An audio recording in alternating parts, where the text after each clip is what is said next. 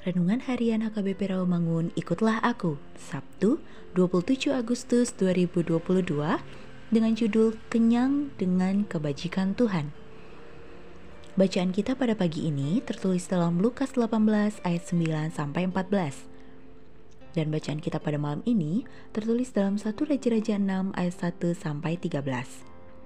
Dan kebenaran firman yang menjadi ayat renungan kita hari ini ialah Yeremia 31 ayat 14 yang berbunyi, Aku akan memuaskan jiwa para imam dengan kelimpahan, dan umatku akan menjadi kenyang dengan kebajikanku.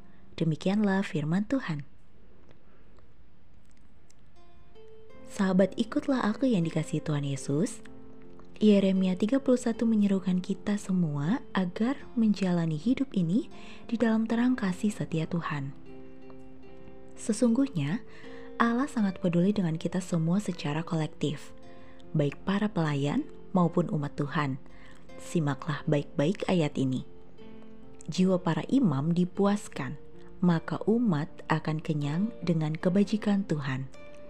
Alangkah nikmatnya hidup ini bila para pelayan dan umat sama-sama kenyang dengan kebajikan Tuhan, ya kan?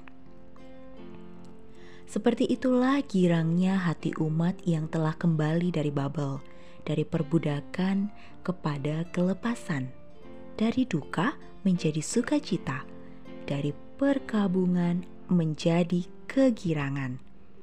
Melalui kasih setianya, Tuhan telah memimpin umatnya keluar dari pembuangan. Pembuangan telah menjadi media bagi mereka untuk memurnikan iman dan untuk menempa mereka sebagai umat pilihan Tuhan. Laksana seorang ayah memberi pengajaran kepada anak kesayangannya, seperti yang tertulis dalam Amsal 3 ayat 12. Tuhan telah memulihkan Yerusalem serta merestorasi atau membangun kembali bangsa Israel. Pohon-pohon yang kering telah kembali memberikan buah. Tanah yang kering dan tandus telah kembali menumbuhkan pepohonan. Hati yang gersang dan tandus pun telah kembali bagaikan taman yang diairi dan dialiri dengan air. Saudaraku yang kekasih, kini berilah dirimu kembali direstorasi oleh Tuhan, agar secara bersama dengan semua pihak sama-sama beroleh sukacita secara kolektif. Lalu, hiduplah dengan sungguh di dalam kasih setia Tuhan.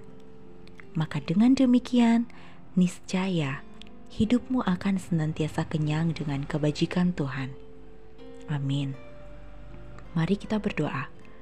Ya Tuhan, kenyangkanlah aku dengan kebajikanmu.